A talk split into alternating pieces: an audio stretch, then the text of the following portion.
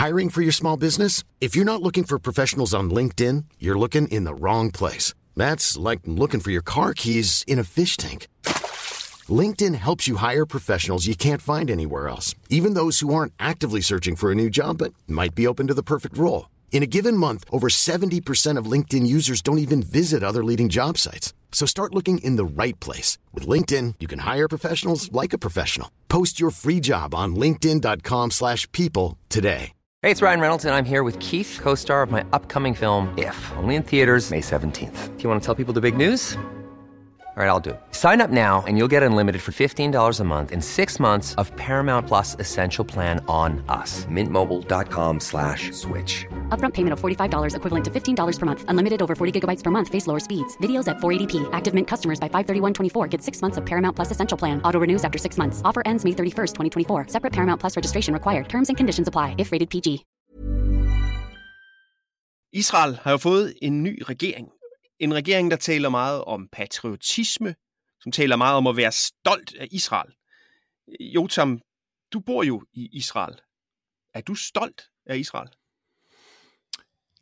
Nej, det vil jeg ikke sige. Men øh, med far for at blive alt for personlig omkring alt det her, så vil jeg sige, at Israel er lige nu øh, under massiv kritik i udlandet, men jo altså også internt i Israel.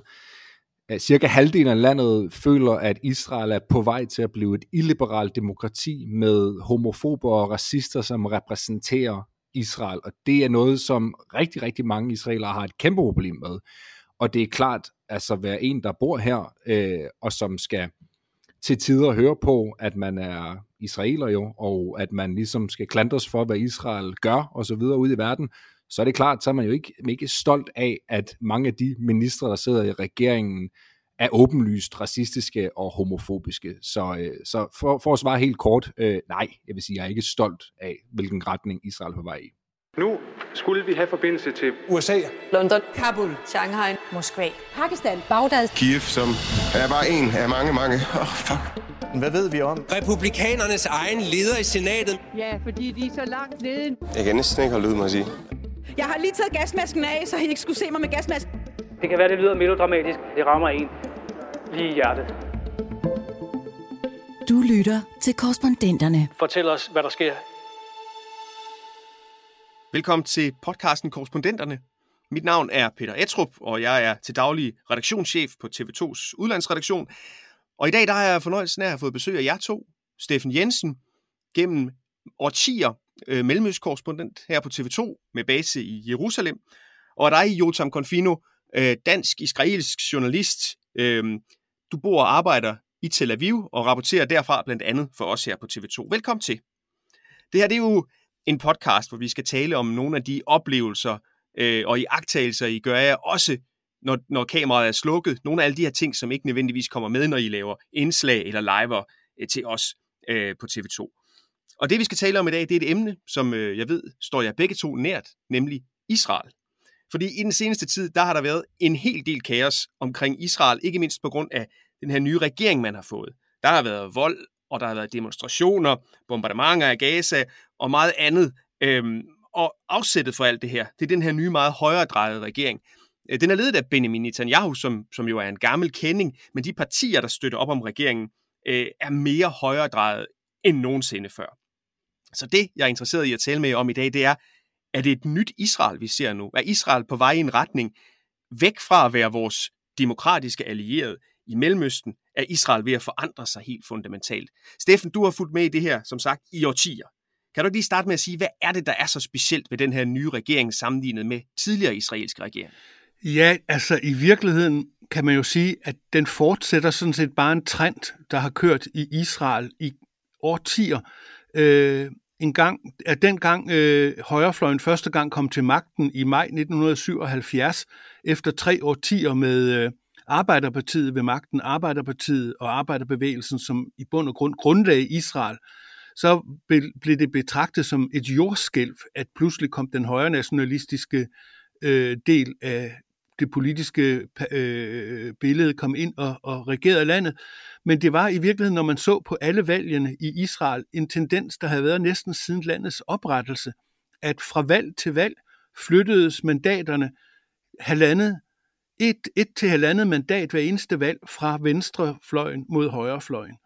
Øh, og det er sådan set noget, der har fortsat siden, og det er ikke engang jo isoleret til Israel. Det ser vi jo også i europæiske lande. Det, som i dag bliver betragtet som centrum i øh, europæiske øh, parlamenter, det, det, det ligger langt til, til højre for, hvad centrum var for et par to-tre årtier siden. Sådan er det også i Israel. Jeg vil tro, et vendepunkt kom med seksdagskrigen i 1967, hvor Israel blev en øh, besættelsesmagt, øh, og siden 67 har man øh, måttet øh, hvad skal man sige, udøve en form for undertrykkelse af en palæstinensisk befolkning, hvilket også har haft en negativ øh, sideeffekt på demokratiet i Israel. Jotam, som du sagde før, så, så er der jo en, en, en stor del af jo også af befolkningen i Israel, som er svært utilfredse med den her nye regering. Der har været omfattende demonstrationer imod øh, nogle af de ting øh, og de tiltag, som de, som de barsler med, og det er altså demonstrationer, du har været ude at dække. Hvad, hvad, er, hvad er det for nogle ting, som, som de er utilfredse ved med den her nye specielle regering? Jamen omdrejningspunktet for de her massedemonstrationer, som foregår stort set hver uge nu, i Tel Aviv, men også i Jerusalem og i Haifa og i andre israelske byer, det er regeringens plan om at reformere retssystemet, altså at svække højesterets magt i en markant grad, og samtidig sørge for, at regeringen øh, kan udpege de dommere, som sidder i højesteret. Så det er det helt centrale punkt. Det er det, som får folk på gaden. Det er det, som får folk til at advare om, at Israel er på vej til at blive et illiberalt demokrati.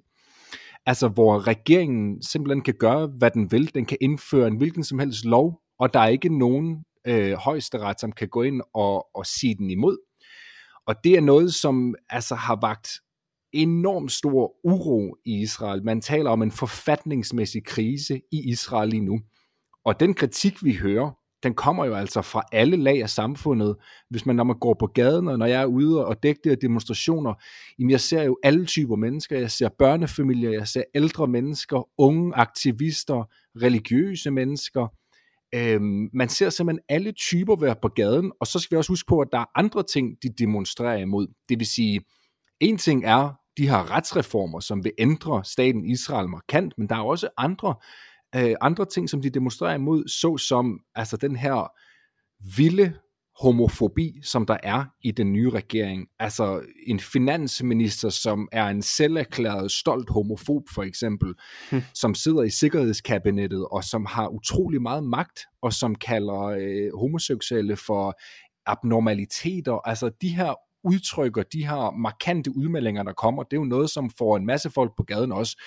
Så demonstrationerne handler om en lang række forskellige ting. Det største er selvfølgelig altså retsreformerne, så er der homofobien, og så er der altså også alle dem, som er ude og demonstrere imod, at vi har en lang række ministre, som jo altså er decideret racistiske i deres udmeldinger.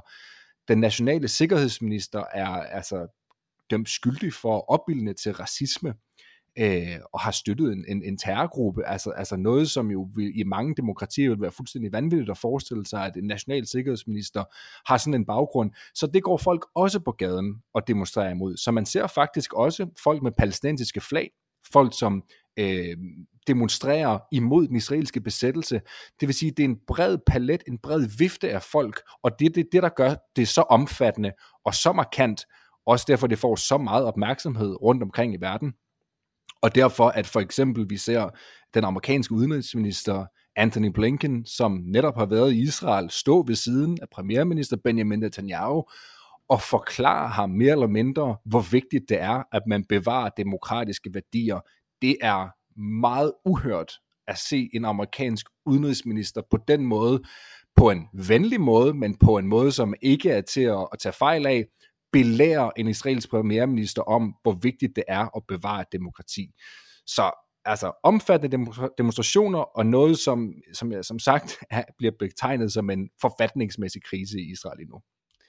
Steffen, de her øh, fraktioner, eller hvad man skal sige, af det israelske samfund, som, som Jotam redegør her for, øh, altså, det lyder jo, som, som Jotam også siger, det, det er jo måske fraktioner, som vil have svært ved at, at nå større politisk indflydelse, i hvert fald i et skandinavisk land.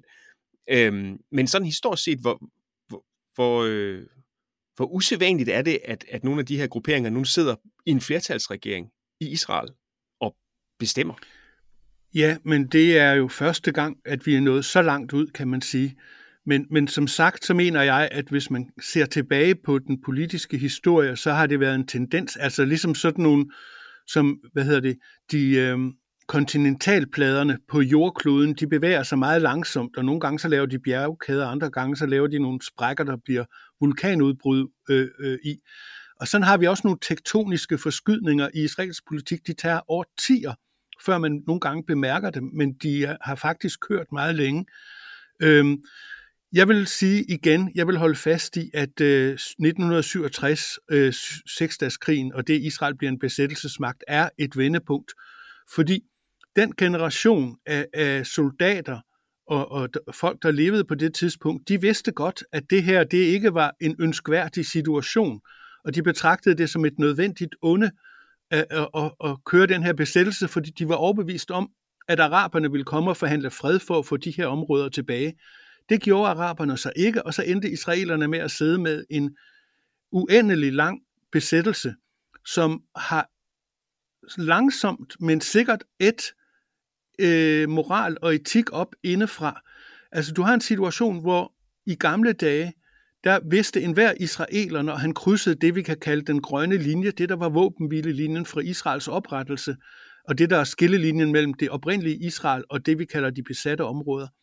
I dag, der vil langt de fleste israeler køre på kryds og tværs af den linje, uden at vide, de er kørt hen over den.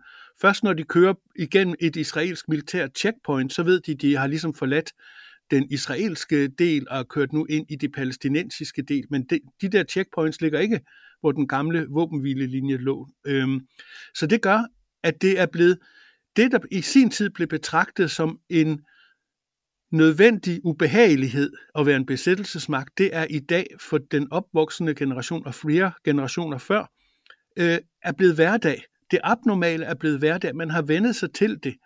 Øh, de bosættelser, som tidligere øh, i, i brede kredse blev betragtet som øh, et problem, de er nu øh, det er hverdag for de fleste, og der er en utrolig stor mængde mennesker, der bor ude i disse jødiske bosættelser rundt omkring i, i de besatte områder.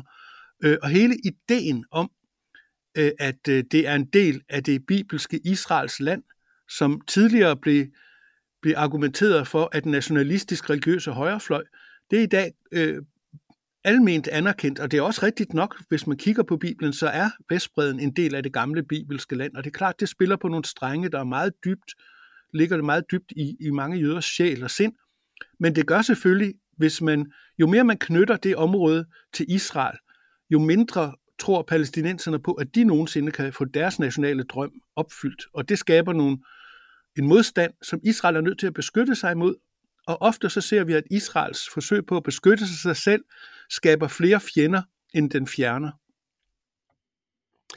Jotam, nu, nu bor du som sagt i Tel Aviv og har, har, dækket, øh, har dækket det her valg og, og regeringsdannelse og de demonstrationer, der har været bagefter. Kan du ikke prøve at, at beskrive, hvad er det for nogle dele af samfundet, der har bragt sådan en regering her til, til magten? Hvem er det, der har stemt på dem i første omgang? Jamen altså, først og fremmest skal vi jo nævne den centrale spiller her, Benjamin Netanyahu. Han har jo trods alt en lang række tilhængere i Israel, som jo forguder ham, altså som kalder ham Kong Bibi og vil stemme på ham uanset hvad uanset om han er anklaget for korruption eller ej. Så der er det segment, som i årvis har været Likud-tilhængere og har været kæmpestore fans af Netanyahu, som stemmer på ham. Så er der de ultraortodoxe partier, de to ultraortodoxe partier, som jo har deres helt faste segmenter i samfundet, som stemmer på dem, også uanset hvad. Og de plejer at få mere eller mindre de samme antal mandater. Øh, så der er ikke så meget ændring der. Så er der de ændringen, som vi ser ude på den markante yderste højrefløj, altså de religiøse sionister, som de bliver kaldt, som er, som ordet siger, religiøse, men også meget sionistiske, meget nationalistiske. De har altså haft utrolig meget held i, den, i, det seneste, i det seneste valgkamp her, og har fået langt flere mandater, end de plejer. Og de mennesker, der stemmer på dem, er en blanding. Altså dem, der stemmer på dem øh, sådan helt traditionelt set, det er bosættere på Vestbreden. Det er nationalister, som mener, at hele, hele Vestbreden tilhører Israel og palæstinenserne har sådan set ingenting at gøre der, og de skal i hvert fald ikke have en palæstinensisk stat. Så er der en lang række andre øh, israelere, som er begyndt at stemme på de her partier, i specielt de seneste par år. Og det er altså helt almindelige israelere, som bor i alle mulige forskellige byer rundt omkring i Israel, som har set en stigende vold internt i Israel det seneste, de seneste par år. En lang række terrorangreb, også intern vold, specielt i den israelske arabiske sektor. Og de stemmer altså på de her partier, fordi de mener, at deres hardline over for palæstinenserne, det er nok simpelthen for dem til at stemme på dem.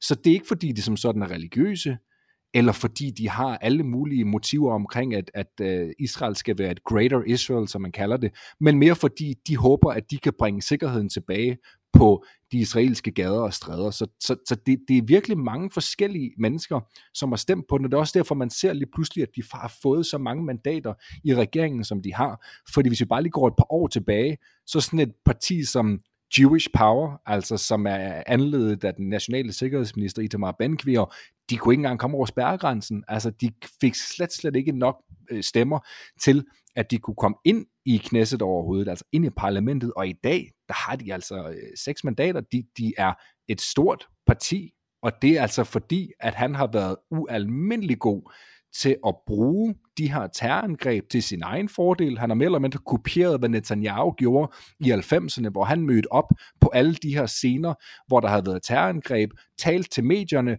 og virkelig var aggressiv i sin retorik omkring, hvad han mente, der skulle laves om. Og det er det, han har haft succes med, og simpelthen nået ud til så mange forskellige mennesker, så både bosættere, men også øh, helt almindelige altså familiefædre og børnefamilier, som, som bor i Israel, som synes, at han er ligesom den eneste, der kan få sikkerheden bragt tilbage til Israel.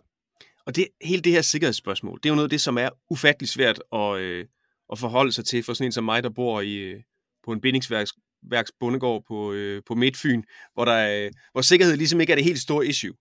Øh, så det kunne jeg godt tænke mig at prøve at snakke lidt mere om, hvordan det egentlig påvirker øh, livet. Men først så synes jeg lige, vi skal prøve at høre et klip fra, hvad der må være en af de vildeste live, vi nogensinde har sendt på TV2 News øh, med dig, Jotam. Øh, lad os prøve at høre det klip som det, som det første. Jotam Konfino, journalist på det israelske dagblad, har ret. Du er med os fra Askelon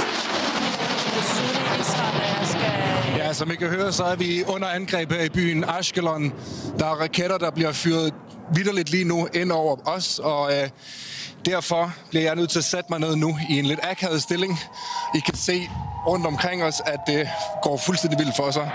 Det er altså sådan, det her det ser ud, når at Hamas og Islamisk Jihad affyrer raketter ind over israelske byer. Ja, her er det en skam, at det er en podcast og ikke en tv-udsendelse, fordi det er et helt vildt klip, hvor man kan se, hvordan raketterne simpelthen flyver hen over hovedet på dig, og det israelske øh, missilforsvar skyder, skyder øh, raketterne ned. Det her, det er jo er selvfølgelig en meget voldsom oplevelse, men, men jeg tænker, sådan nogen som jer, der har boet øh, en del år for dit vedkommende, Jotam, og rigtig mange år for dit vedkommende, Steffen, i Israel, så er det den der følelse af utryghed, eller en oplevelse af, at, at man ikke var sikker i sit eget land, Øh, det er vel noget, alle israelere har inde på livet. Og, og, øh, og kan, I, kan I forstå, at det kan få nogen drevet ud på en fløj, som, øh, som vil sætte hårdt mod, mod hårdt? Ja, Altså, det, det, det vil jeg da, jeg vil da lyve, hvis jeg vil sige, at det, det kan jeg ikke forstå. Altså, nu har jeg jo kun boet i Israel i samlet seks år. Jeg har ikke boet i Israel, mens der har været selvmordsbomber øh, i Tel Aviv, som har sprunget øh, caféer og, og busser i luften. Men jeg har været her, mens der har været raketangreb, og når jeg hører det der klip der, altså, jeg får, man får sådan lidt, lidt gås ud af det, når jeg hører den, altså, specielt sirenen og de der, det der Iron Dome, som eksploderer over hovedet på en, fordi det, det er virkelig det er en voldsom oplevelse, og det kan Steffen jo også skrive under på. Han har jo oplevet alle mulige andre ting, altså specielt lige under intifadaen, så det er forskellige typer af angreb, som der har været de sidste mange år. Jeg, jeg tilhører så den, den senere tid her, hvor det er hovedsageligt raketangreb, der har været. Men det er klart, Altså folk, der har gennemlevet intifadaer og gennemlevet raketangreb og har mistet familiemedlemmer til terrorangreb, de har svært ved at ligesom stå med det hvide flag og sige, lad os øh, mødes på midten øh, og tale om fred øh, med palæstinenserne. De er bitre. De kan slet ikke sætte sig ind i, hvordan at en person kan gå ind på åben gade og begynde at skyde civile fuldstændig uvilkårligt. De kan simpelthen ikke forstå det. Og det er det, der gør, at de bliver presset ud på den højre fløj, hvor de til sidst er, er modløse, håbløse, og de eneste mennesker, de kan se, som gider at tage dem seriøst, det er sådan nogen som Itamar Ben-Gvir, altså den her markante højrefløjsnationalist, som lover, at øh, palæstinenserne de får dødsstraf, hvis de begår terrorangreb. Så ja, det er jo ikke fordi, det, jeg kan godt forstå det. Jeg tror ikke, at jeg vil selv vil stemme på de partier, selvom jeg havde gennemlevet det, men det er jo, det er jo let nok for mig at sidde og sige. Men, men det, det, der er noget helt essentielt, noget frygt i dem, som driver dem ud på den her fløj. Det må vi jo bare erkende. Steffen, du har jo som sagt jo boet i, i øh, Israel i rigtig mange år, og også fået børn, og, og haft, øh, du ved, vel hovedparten af dit voksenliv i, øh, i Israel, og oplevet en hel masse ting, og oplevet en daglig dag, hvor man var bange for, om der var bomber ombord på busserne osv. Hvordan, hvordan påvirker det sådan et familieliv med, med to børn og, og en villa og sådan noget, at man skal forholde sig til sin egen sikkerhed? Ja, altså, man vender sig forbavsende hurtigt til det, og det er faktisk lige så skræmmende, at uh, hver eneste gang, der har været en selvmordsbombe, så justerer man sit nye nulpunkt ind og siger, okay, nu er det åbenbart herfra, vi skal måle, hvornår tingene går galt. Og det er sådan set først, ofte først, når man så får venner og familier fra Danmark på besøg, og de spærer øjnene op over, hvor galt det er blevet, at man selv oplever, hvor galt det er blevet, ikke også? Man, man justerer sig ind efter det, og, øhm, men, men altså i, i, i mange, mange år, da vores børn voksede op, de havde ikke lov til at køre i bus overhovedet. Øh, de måtte ikke gå i biografen øh, og på caféer, da de blev lidt større. Til gengæld måtte de holde lige så mange fester hjemme med deres venner og øh, overnat, hvad hedder sådan noget, pyjamas party, som de ville. De måtte bestille lige så meget takeaway pizza og, og blockbuster-videoer, som de ville. Det skulle bare ske hjemme hos os eller nogle af vores venner. Øhm, så, så da vores søn med skolen engang skulle ned til sådan en safari-park ved Tel Aviv, øh, ligesom Knuttenborg Safari-park over på Lolland Falster, og han kom hjem, så skulle vi spørge ham, hvad han havde oplevet, og vi tænkte, at han ville fortælle om løver og zebraer og giraffer og sådan noget. Og så fortalte han nærmest sådan åndeløst, at han havde været ude og køre i bus det var simpelthen det mest eksotiske, han havde oplevet, for han havde aldrig kørt i bus før. Det havde han åbenbart gået og drømt om at få lov til. Så, så på den måde får man lidt øh, nogle mærkelige ting, og jeg har haft min, min datter igennem sådan nærmest nogle overlevelsestræning, da hun på et tidspunkt skulle til en børnefødselsdag, der skulle foregå øh, i en øh, i en bowling øh, på en bowlingbane inde i et super øh, hvad hedder sådan noget, et, et, et butikscenter, øh, i en periode, hvor der var ikke nogen af os, der lod vores børn komme ud sådan nogle steder. Men, og hun følte, at hun var blevet sat i fængsel, så derfor så måtte jeg bøje mig og lade hende få lov til at, at tage til den fest. Men, men det betød, at jeg gik ind i det butikscenter og tjekkede for inden, dagen for inden, at sikkerheds, der var sikkerhedsfolk overhovedet ved indgangene, og at de faktisk gjorde deres arbejde og tjekkede folk, der kom ind i butikscentret. Så gik jeg op på den bowlingbane, der lå derinde, på første sal og tjekkede, at de også havde sikkerhedsfolk, der faktisk også gjorde deres arbejde. Hvorefter jeg var inde i, på bowlingbanen og tjekke, at, at nødudgangene øh, fungerede, og der ikke var stillet skraldespande op for en udgang nede for neden osv. Hvorefter jeg selv sad i en lille café ved siden af og ventede, mens hun var derinde med sine venner. Og jeg havde en lommelygte med, fordi hvis der springer bomber, så er det ofte noget af det første, der sker, at lyset går ud, og så bliver folk paniske og tramper hinanden ihjel. Så sådan et logistisk øh, puslespil var vi igennem nogle gange, bare for at få vores børns liv til at få en, en lille duft af normalitet, af det man i Danmark vil opfatte som normalitet. Men glem ikke, hvis du er jøde i Danmark, så lever du i en virkelighed, hvor der også er bevæbnede vagter foran den jødiske skole, der er bevæbnede vagter foran den synagoge, som du går til. Så, så det er jo et liv, som selv jøder i Danmark øh, øh er nødt til at udholde på et eller andet niveau, og det er der mange ikke-jødiske danskere, der ikke ved. Men altså jeg vil sige, som svar på dit spørgsmål, at, øh, at øh, man ændrer sin hverdag, man ændrer sine daglige rutiner, så de passer ind i, øh, i den nye dramatiske virkelighed. Og selvfølgelig, som Jotam siger, så gør det her jo, at der er en stor, stor frygt blandt almindelige mennesker.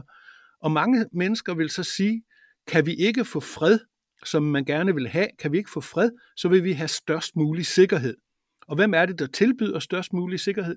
Det er de der hårde bananer helt ude på den yderste nationalistiske højrefløj, som er villige til at sætte militæret og specialstyrker og alt muligt andet sikkerhedstjeneste ind mod alt, der opfattes som en trussel. Øh, og det taler til mange menneskers hjerter, når de er bange.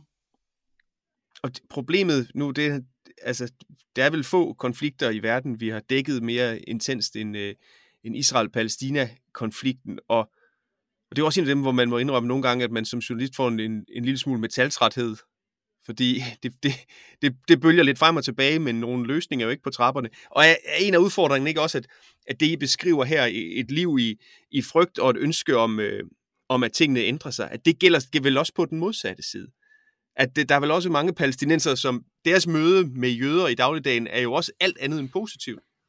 Jamen altså, fuldstændig. Og jeg vil sige, altså når vi sidder her og snakker om vores oplevelser og så videre, så skal vi huske på, at palæstinenserne, det er jo for dem typisk, altså det er jo nærmest vand i forhold til, specielt hvis vi taler om dem, der bor inde i Gaza. Hver gang der er en Gaza-konflikt, så er jeg altid i kontakt med dem, jeg kender derinde, og vi taler sammen og udveksler øh, ligesom erfaringer, og hvordan har du det, er du i sikkerhed? Og det, de beskriver, det er altså noget mere rystende, end det, som jeg selv oplever. Selvom at jeg virkelig altså, kan blive bange, når jeg, når jeg hører de her sirener, og jeg hører missilerne flyve over hovedet på en. Men når de så siger, jamen det føles som et jordskæld, og vi har ikke noget bombesikret rum, vi sidder nede under vores, øh, vores trappor inde i en, i en jammerlig lejlighed, og kan høre F-16 fly flyve over hovedet og bombardere rundt omkring os Udover det, så bliver der måske slået i hvert fald 10 gange så mange ihjel, hver gang der, der er en krig i Gaza. Så, så, så, så sidder man jo og tænker, jamen der er jo ikke noget at sige til, at de er måske endnu mere håbløse og endnu mere modløse, når det kommer til noget, der minder om en eller anden form for løsning på det her. Og jeg vil så også bare lige sige, med hensyn til at dække den her øh, konflikt, så er det jo ualmindeligt svært at tilfredsstille alle. Altså det kan du simpelthen ikke, fordi det er måske den mest betændte konflikt, som får folk op af stolene øh, derhjemme, altså, og du, du, du vil altid møde kritik fra begge sider, og hvis du bare skæver lidt til den ene side, så skal du nok høre for det. Så jeg tror for eksempel, hvis man sammenligner med andre konflikter, hvor at det er naturligt at være meget mere øh, måske sådan opmærksom på, hvordan den ene part har det. Nu, Ukraine er måske det seneste eksempel på det. Hernede, der, det kan du ikke. Altså, og det, jeg vil sige, det er noget, som jeg har en mente hver eneste gang, jeg laver specielt live radio eller live tv, og også skriver artikler for den sags skyld. Jeg tænker hele tiden på, holder jeg mig på midten? Er jeg helt, udlægger jeg hele tiden begge sider lige meget? Fordi man kan altså tre minutter er ikke lang tid til at stå, stå for, for at opsummere Israel-Palæstina-konflikten.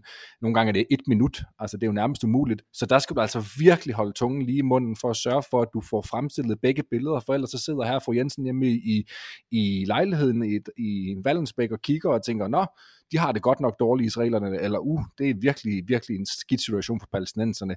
Og det er det også for begge parter, men det er meget, meget vigtigt, at man får fremstillet begge øh, punkter. Det, det er i virkeligheden det sværeste i hele, i hele det her, synes jeg, altså som journalist at dække det. Ja, fordi det, jeg giver dig ret, jeg, jeg modtager en del, hvis vi får seerhenvendelser, som vi som pænt kalder det, det er jo typisk klager, hvis vi får seerhenvendelser, øh, så, er, så er der nogle emner, som, som helt tydeligvis tænder en, en ild i folk, og det her, det er måske emnet, og jeg, jeg skal nok spare jer for at sende alt videre, jeg modtager, når I har optrådt hos os, fordi øh, der kommer tit meget, og det er, og det er virkelig øh, helt ned i kommenteringen, øh, at der bliver, der bliver virkelig nærlæst. Øh, og Steffen, det, din egen indbakke, den har vel også været øh, relativt rødglødende i, i perioder, forestiller jeg mig. Jo, det må man sige, det har den. Altså, og, og som Jotam siger, så, og som du også selv lagde op til, så er der, jeg, jeg vil så våge påstanden, jeg vil gå endnu videre, jeg vil sige, der er simpelthen ikke nogen som helst udenrigspolitisk øh, konflikt i verden, der i den grad har øh, nærmest kultagtige fanklubber i Danmark. Altså hver side har en fanklub, som nærmest øh, tærer sig som en religiøs kult med nogle, med nogle religiøse dogmer, som, hvis man, som man skal gentage som et ekko, og hvis man ikke gør det, så øh, har man allerede afsløret sig selv som en spion fra den grimme modpart. Øh, og det er et problem, synes jeg, øh, fordi det ved de også godt i Israel. De følger også med i, hvad der bliver sagt i de udenlandske medier. Og en af de ting, jeg kan da huske mange israelere sagde til mig, var, da under den syriske borgerkrig her, der er en flygtningelejr palæstinensisk flygtningelejr i det sydlige Damaskus, som hedder Yarmouk-lejren. Den er nærmest blevet udslettet. Øh, og det er ikke sådan noget, der har været store demonstrationer på Københavns Rådhusplads om, at det er sket. For nogle år siden, der øh, var der krig i øh, Libanon, hvor øh, en gruppe islamistiske væbnede palæstinenser i en lejr i det nordlige Libanon, flygtningelejr i det nordlige Libanon, havde lavet nogle, nogle terrorangreb, og så jævnede den libanesiske regering øh, her simpelthen flygtningelejren Nael Baret med, med jorden. Altså den, den blev fuldstændig udraderet, og de øh, flygtninge, der var tilbage, flygtede over i en ny, en, en anden gammel flygtningelejr, der hedder Badawi, der ligger tæt på. Og det var der heller ikke nogen store demonstrationer rundt om i verden øh, omkring.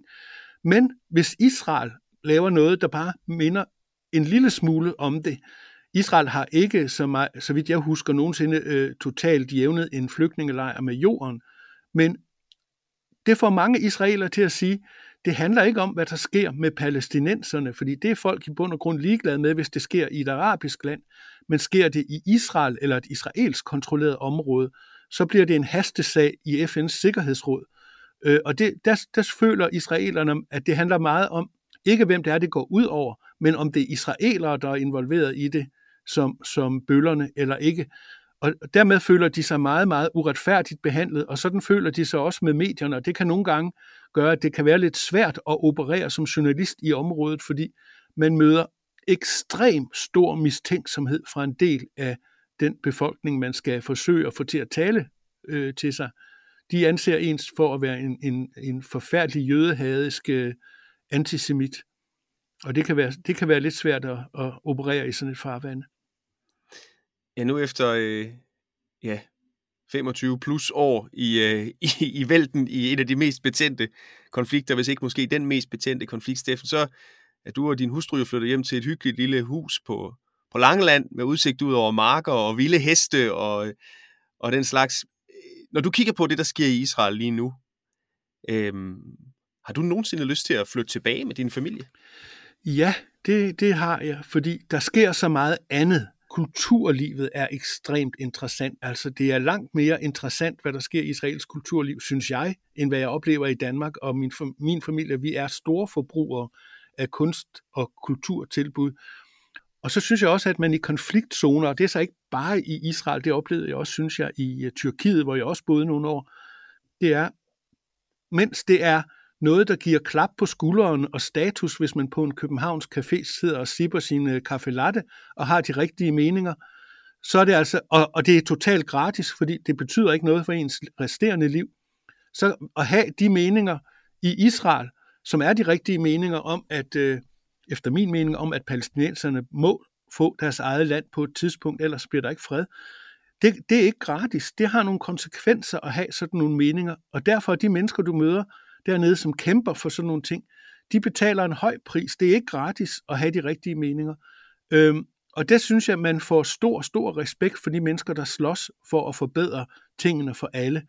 Øhm, og der har jeg en idé om, at øh, det er selve den kamp for at forbedre samfundet for sig selv og for alle andre i samfundet. Det er den, der gør folk til ædlere mennesker.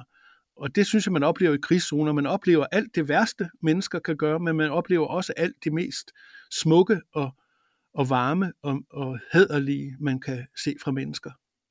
Men altså, nu, nu er du jo en, øh, du er jo en, en ung mand, Jotam. Øhm, jeg, jeg, jeg må sige, jeg er ikke sikker på, at jeg vil være så tiltrukket af at, at bo et sted, hvor, hvor tingene var på den her måde. Øh, så er der ikke en... Øh, er der ikke en risiko for, at, at øh, unge mennesker som dig, de, hvis de har muligheden, tænker, ved hvad, den her konflikt, det, det gider vi simpelthen ikke at opholde os i. Lad os, lad os komme hen et sted, hvor, hvor, hvor tryghed og sikkerhed, det er en, en selvfølge.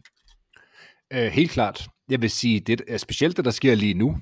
Altså, en ting er Israel-Palæstina-konflikten, men hvis vi bare lige kigger på de israelere, som i dag ser landet ændre sig fuldstændig markant og, og, og stille og roligt glide over i et illiberalt demokrati, det er noget, der får folk til at, til at vurdere, om skal vi bo her? Altså, en ting er, at vi har raketter flyvende over hovedet øh, fra tid til anden og terrorangreb, men skal vi også leve i et land, hvor et retssystemet ikke længere kan beskytte minoriteter? Det er noget, som får folk til vidderligt at vurdere, om de skal, skal bo i Israel eller ej. Og vi har jo altså de seneste år set utrolig mange israelere søge imod specielt Berlin. Altså, der er jo nærmest sådan, det, hvad man kalder Little Israel i Berlin. altså en folkevandring af unge mennesker, som har taget deres... Øh, altså, tyske pas i brug, og så, så, så flyttede simpelthen. Så, så jo, jeg vil da sige, jeg, hvis jeg var øh, israelsk forældre her, så ville jeg være meget bekymret for, hvad det er for et land, at øh, jeg bringer mine børn ind i. Og det hører man, altså det er det, man hører i debatten lige nu. Hvis I for mit eget vedkommende, altså jeg har en grund, jeg er her for at arbejde. Øh, jeg, jeg synes, som Steffen siger også, det her det er et fantastisk land kulturelt. Det har vildt mange ting at byde på. Det er spændende, maden er god, vejret er godt. Det er på mange områder, altså det diametrale modsatte af, af Danmark, med al respekt for Danmark. Men jeg vil så samtidig sige, i Danmark har man jo bare altså nogle helt fundamentale ting, som gør, at dit liv er godt. Altså du har ikke korruption, der er sikkerhed, du, alting fungerer, altså det, det er jo et land, som, som er et fantastisk land at skulle vokse op i som barn, og som skulle, og, og skulle stifte familie i. Så jeg vil sige, altså hvis ikke jeg var journalist, så havde jeg nok ikke flyttet herned. Øh, det, det, det kan jeg ikke se, hvorfor jeg vil gøre. Jeg tror, jeg vil, jeg vil simpelthen gøre brug af det mere som et, et ferie, en feriedestination. Og så komme herned et par gange om året og nyde alt det bedste, og så til hjem igen til min trygge tilværelse i Danmark. Øh, men, men igen, det er jo også smag og behag. Altså, jeg, jeg kan godt forstå, at Steffen siger, at han savner Israel og alt det, der er at byde på hernede, fordi man keder sig aldrig. Og det kan man altså desværre godt gøre en gang imellem i en tør novemberdag øh, i regnvejr i Danmark. Øh, men men det, det gør man ikke hernede. Jeg kan ikke huske, hvornår jeg sidst har kedet mig i Israel, og det, det var både godt og skidt, kan man sige. Steffen, du har jo også stadigvæk familie øh, i, øh, i Israel. Hvordan oplever de øh, den her nye regering og, og nogle af de, de ændringer, der, der, der, der udspiller sig lige nu, som Jotam beskriver her? Ja, men det vil jeg sige næsten ligesom vi har diskuteret her. De er også alle sammen chokeret, også fordi de jo alle sammen også har vestlig baggrund og ved, hvordan et vestligt øh, demokrati øh, skal fungere, et liberalt og åbent, tolerant vestligt demokrati. Jeg må så også sige, at øh, ligesom Jotam siger, at øh, så min datter og svigersøn, øh, som er meget, meget begejstret for og, og, og har været det hele tiden for at bo i Israel, de øh, planlægger nu at, at pakke deres øh, deres øh, ting, og så øh, se, om de kan få lov til at komme til Danmark til øh, øh, efteråret.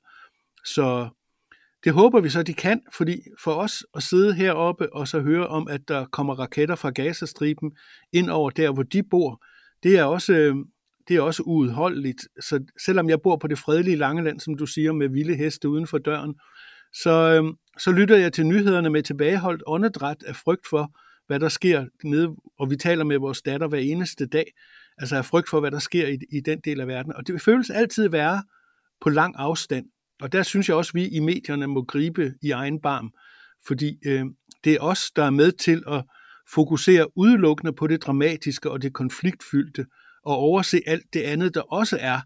Og det gør jo, at vi leverer en et virkelighedsbillede, der ikke er totalt dækkende. Altså hvis du sidder i Israel i dag og googler Danmark, så, så det eneste, du vil se næsten om Danmark, det er øh, håndbold og så noget om Rasmus Paludan. Og der ved du da godt, hvis du bor i Danmark, at der er altså mere at byde på i Danmark, end Rasmus Paludan og håndboldspillere. Ikke Held, heldigvis. heldigvis, vil jeg sige. Vi startede med at, at tale om, om øhm, om det her om det opbrud, der, der sker i Israel, om de, de, de ændringer, der er på vej. Og man har jo altid betragtet Israel som værende sådan vestens demokratiske allierede i, i Mellemøsten, jo ikke mindst måske i kraft af, at, at mange af nabolandene er knap så velfungerende demokratier. Øhm, men nu kommer der altså en stærkt højorienteret regering, som har lavet blandt andet den her reform af retssystemet, som vi også talte om tidligere, som altså i realiteten vel betyder, at man gør op med, med magtens tredeling, altså man har politikeren, der laver nogle lovgivning, man har politi, der håndhæver loven, og så har man domstolene, der, der, øh, der dømmer øh, og vurderer lovligheden af ting. Og det er altså den her reform, er altså på vej til at, at, at tage et opgør med det, og det vil i realiteten betyde, at en flertalsregering som den, der sidder lige nu, i virkeligheden vil kunne gå ind og overrule domstolene, og ikke nødvendigvis behøver at, og, og øh, efterleve de, øh, de domme, der kommer derfra. Du, øh, du brugte ordet et illegitimt demokrati før, Jotam. At, at det er det, der kritikerne siger, at de er på vej hen imod. Er Israel ved at blive et udemokratisk land? Ja, hvis man kigger på, hvad et liberalt demokrati det indebærer, du nævner det jo selv, tredeling af magten, så er det, vil det ikke længere kunne kategoriseres som det, når og hvis de her reformer altså bliver indført. Fordi hvis du som regering med et, et snævert flertal kan indføre en hvilken som helst lov, fordi at du ikke har nogen forfatning, der på den måde kan beskytte minoriteter, jamen så har du ikke længere det, man, det som vi i Vesten kalder for et demokrati. Og jeg vil sige, altså sådan en som Netanyahu, som i årvis har øh, beskyttet højesteret faktisk imod nogle af de øh, politikere i Likud, som meget gerne vil smadre højesteret for at sige det lige ud. Han er jo vendt på en tallerken, efter han er blevet anklaget for korruption fordi han ser lige nu, at det her, det er faktisk til hans fordel, hvis han ændrer øh, retssystemet, fordi så vil han kunne indføre, altså hans regering vil kunne indføre en lov, som vil kunne gøre det umuligt at retsforfølge en siddende premierminister. Altså en interessekonflikt af en anden kaliber, og vil sige, nu havde jeg, øh, ved ikke om man skal kalde det fornøjelsen, men jeg interviewede ham tilbage i oktober, inden han blev genvalgt, og der sidder han og fortæller mig og kigger mig i øjnene helt dybt seriøst og siger, at jeg er stor tilhænger af John Locke og Montesquieu. Og alle dem, der har gået på universitetet og har læst bare en af de to liberale ikoner her, de ved godt, at det han er i gang med at gøre lige nu, det er det stik modsatte af det. Så det synes, jeg synes, det er voldsomt at opleve en manipulation på så højt et plan, som taler til så mange mennesker.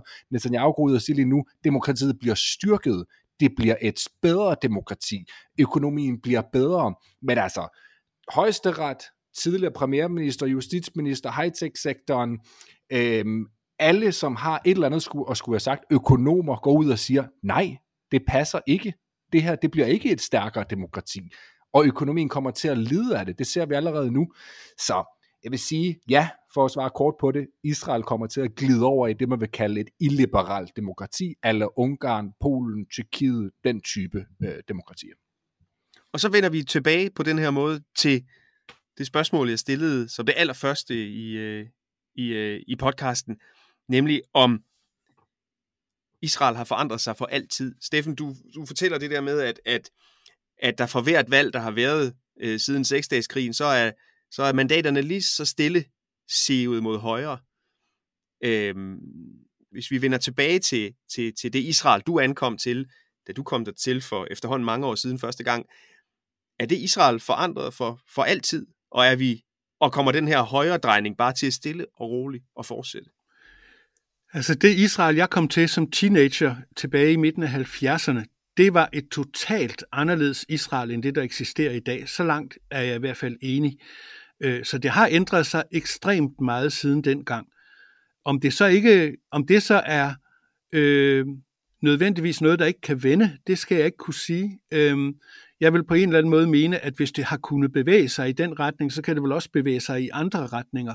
Jeg tror sagtens, man kan have et Israel, der kan være højorienteret og stadigvæk være et fornuftigt fungerende demokrati, men det kræver, at, man, at der bliver lighed for loven, og det kræver, at øh, palæstinenser i de besatte områder, hvis det er sådan, disse besatte områder for altid skal være en del af Israel, så må de palæstinenser, lige så vel som de araber, der i dag er borgere og statsborgere med stemmeret og alt muligt andet, der bor i Israel, så må de også have statsborgerskab og stemmeret og alt muligt andet.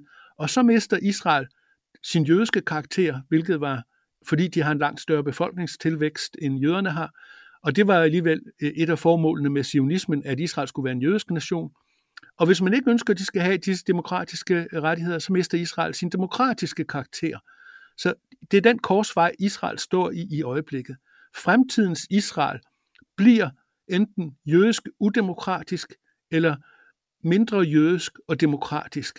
Og der er ikke nogen vej udenom. Den eneste vej, der er udenom, er, at der bliver tegnet en, en grænse mellem størsteparten af den palæstinensiske befolkning øh, og størsteparten af den jødiske befolkning, så hver især kan få deres eget land. Derfor kan man sige, at i dag er det lige pludselig blevet i Israels interesse at palæstinenserne får deres egen stat, fordi det er en af de eneste måder, Israel kan overleve på som et demokrati. Vi begyndte den her podcast med at tale om stolthed, Jotam. Og øh, dit svar var ikke så opløftende, og det har det, det meste af den her podcast måske heller ikke været. Men øh, bare for at slutte af på en, en, øh, en lidt mere positiv note. Hvad er du så stolt af ved Israel? Hvad kan du godt lide ved, ved landet? Jeg synes, at der er en medmenneskelighed her, og en åbenhed og en direktehed, som man øh, nogle gange ikke sådan rigtig finder, specielt i Vesten. Altså, jeg synes, den her tendens til rigtig gerne at vil hjælpe folk, og, og altid, og ligesom at være parat til at, og, ja, at hjælpe hinanden, det synes jeg er meget unikt og exceptionelt. Jeg kan meget godt lide det her med, at folk taler til hinanden, som om de kender hinanden. Altså når man står på gaden, så spørger man bare folk om, man, man, man laver ikke en 20 sekunders introduktion for at kunne få lov til at stille spørgsmålet, som man gør, når man står ved, øh, i, i København C og skal spørge en om klokken. Altså her, der, man taler bare til hinanden, som om, at det er jamen, det mest naturlige, og det, det synes jeg egentlig er ret forfriskende. Jeg synes, der også er en, en altså, kulturen har er virkelig i, i, altså på et højt niveau så synes jeg også noget, noget helt tredje, som vi også aldrig rigtig hører om. Israel er altså en af de hjerner i verden, som udvikler allerflest positive ting, når det kommer til for eksempel medicin og teknologi, hvis man kigger på antallet af indbyggere. De bidrag, som Israel de bringer til medicinalindustrien og læge, lægeforskning osv., det er altså virkelig, virkelig imponerende. Så der er mange ting at være stolt af, men jeg er ikke stolt af den her normalisering af åbenlyst racisme og homofobi, det synes jeg er fuldstændig vanvittigt, at det får lov til bare at florere på sådan en måde, som det gør lige nu. Jotam Confino, Steffen Jensen, tusind tak, fordi I var med her i podcasten Korrespondenterne i dag. Det er jo ikke den eneste podcast, vi laver på TV2. Øh, du kan for eksempel også gå over lige nu og lytte til øh, vores nyhedspodcast Dato. Den kommer helt tæt på nogle af de iranere, der lige nu kæmper for at forsøge at vælte øh, præstestyret i Teheran. Gæsten i det program, det er en korrespondent her fra TV2, nemlig Benjamin Kyrstein, som lige har været nede ved den iranske grænse. Redaktøren på det her afsnit af korrespondenterne var Joachim Saxtor Poulsen. Mit navn er Peter Etrup, og vi lyttes ved igen i næste uge. Nu er det slut. Jeg synes, det er helt forfærdeligt, altså. Du har lyttet til en podcast fra TV2.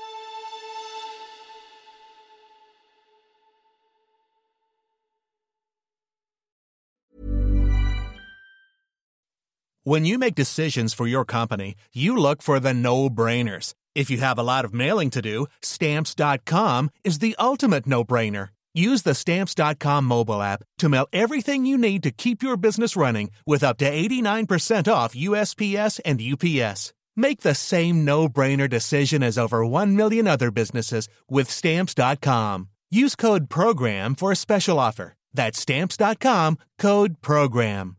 Whether you're a morning person or a bedtime procrastinator, everyone deserves a mattress that works for their style. And you'll find the best mattress for you at Ashley.